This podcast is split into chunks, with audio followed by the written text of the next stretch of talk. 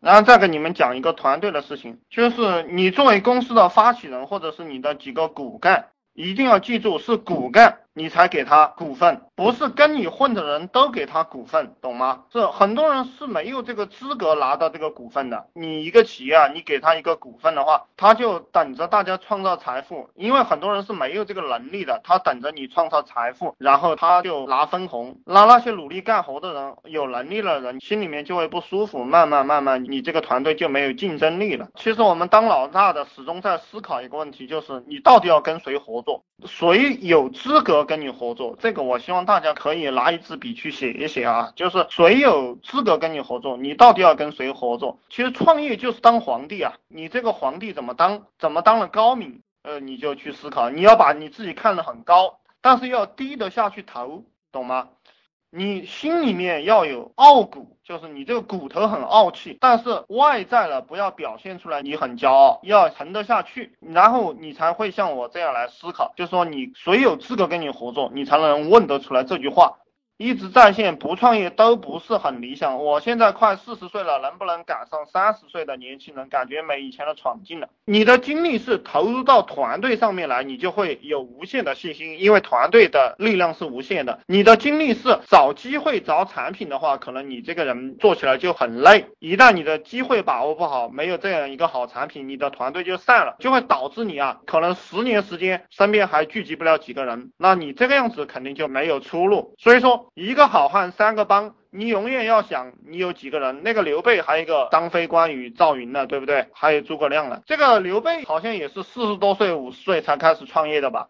所以你不用去想赶不上这个三十岁的年轻人了。呃，还有一点，闯劲当然重要，闯劲当然重要，但没有没有闯劲也是可以的。我有的人是靠策略创业成功的，有的人靠一股热血，有的人是靠自己的本事。比如说我们讲这个项羽，他就是靠自己的本事，他一个人就能杀掉几十个人，对不对？传说这个项羽打仗的时候没有三合之将，就是说，呃，你一个武将再厉害，三招他就把你劈成两半，他能力很强啊，所以说很多人跟着他混。这个。项羽力拔山兮气盖世，对不对？他是靠这种自己的能力，也可以叫闯劲干出来的。还有一种人，像刘邦这种人，他就是靠策略，打不过我就跑。这个刘邦打仗基本上是柿子找软的捏，那个项羽打仗是谁牛逼他去打谁。这个就是一个靠策略。快四十岁了，你也可以考虑一下，怎么样去分名分利啊，分给别人去做这样一件事情。自己想赚钱，两个套路，一个套路就是自己死磕，你没有钱的话。你又没有钱，又没有人，什么都没有，那你最好还是自己死磕个两三个月吧。就是我给你讲的这种项目操作方法。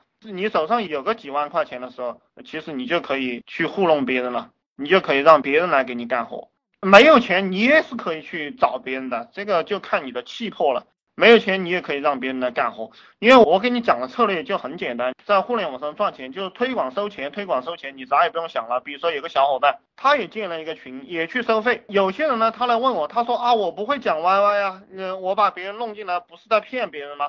啊，我没有这些资料啊，他跟我讲，啊，我什么都没有，我能不能干呀？有些人就这样问，而那个小伙子他就没跟我交流，你知道吧？他就直接去干了。他自己建了个群，然后就去收人了，然后一个月，我靠，也搞了个几千块钱啊，他就这样搞。所以说赚钱就是你啥也别想就成了。比如说我们泡妞啊，比如说我们泡妞，我认识一个家伙，他泡妞有一个特点。就那个女人，她就跑过去给别人说她喜欢别人，然后愿不愿意在一起？呃，一般人都会拒绝她了，对不对？但是她会规定自己，就是给每个人都要说上个几百次的样子，说到个一两百次，那个女人还不同意的话，她就放弃。结果我想大家都知道，如果有这个经验了都知道，四五十次过后，那个女的就招架不住了，就同意了。这个就是最蠢的人的干法。最蠢的人都能干成。我听过马云的一个演讲啊，就是说什么呢？说这个阿里巴巴在九八年的时候，九九年、九八年做这个互联网的时候，大家都不愿意跟他做，特别是这个聪明人都不干了，因为自己也能赚到一点钱嘛。然后这个阿里巴巴剩下的都是些找不到工作的、比较笨的，跳槽了出去找不到工作的，然后这些人留在这个地方。马云让他们干啥，他就干啥，然后就干成。就你有时候笨一点，你去弄就成了。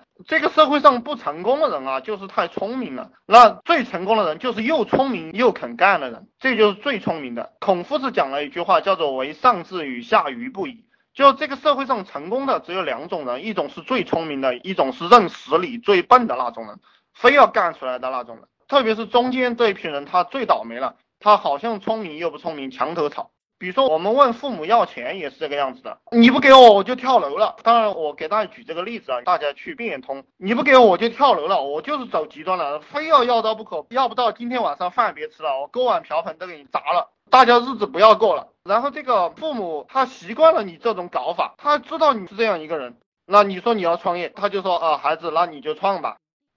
他还会不会劝你啊？他不会劝你了，因为他知道劝你后果更加严重。你们愿意做什么呢？但是现在我差不多是从策略这个层面来给大家讲的，有策略去做事呢更加好一些。策略有的人会讲忽悠，其实不是忽悠啊，你要认识到这个东西。我们中国古代的这些，包括兵法呀，包括像我给大家讲的鬼谷子这些啊，大家都可以去读一读，都是三十六计啊这些东西。包括我以前讲的这个毛泽东，他读这个《资治通鉴》读了十九遍，那本书啊，好好读一遍要一年的，但是毛泽东同志读了十九遍。所以说他把这些东西都研究透彻了，政治斗争怎么样去打仗，怎么样搞人，研究透彻了。这个蒋介石哪一个脚趾头动一下，毛泽东都知道蒋介石怎么跟他斗呢？这个就叫策略，对不对？年纪大了还有年纪大的优势，年纪大了你要去找那个刚毕业的，我始终建议大家去找那个刚毕业的愣头青啊。只要你忽悠到他了过后，不讲忽悠吧，只要你把你的理念灌输到他的脑袋里过后，因为他是第一个接住你的理念，以后其他人的理念他就进不去了，懂吧？这个叫先入为主，这个人以后的神都归你了，他的所有的思想都归你了，只要你不断的学习，不断的进化，没有人超得过你的时候，你就是他们的精神领袖啊，这样一个团队就非常的好指挥。你不要去找跟你年纪差不多的，或者比你年纪还大的。就有些四十多岁的人，你把他搞过来干啥呢？对不对？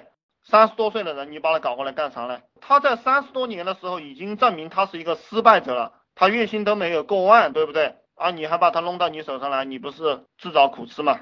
然后还有一个，呃，我们招过来的人啊，你们一定要非常诚恳的去对别人，不要跟自己的兄弟耍心眼。有些老板很傻逼的，他跟自己的兄弟们耍心眼。其实你嘴上说的好，比如说挣了十块钱，你说的分别人六块，你不分给别人六块，我靠，你分给他五块，他都不愿意，懂不懂？因为说好了你就必须要执行，不说就算了。你找其他借口，你说公司要交房租了，比如说我现在拿了三成啊，赚了钱我只拿三成，其他的。六成分出去，还有一层我是做公费的，做公司的其他的一些费用。如果我找一些借口让他们把他们的钱再多拿出来，他们心里是一清二楚的，对不对？马上大家心里不爽，不爽就没人跟你混。所以当老大坦诚非常重要，不要装逼，在自己人面前不要装逼。你越是坦诚，你讲的话大家越愿意听；你越是装逼啊，大家越不愿意听，最后就会反了你。你要装，你到没用的人面前去装，到外人面前去装。诸葛亮这种人，他虽然说很聪明，有很多计策，但是他对自己人是非常忠诚的。他耍奸诈的计策是对那个孙权和曹操，对不对？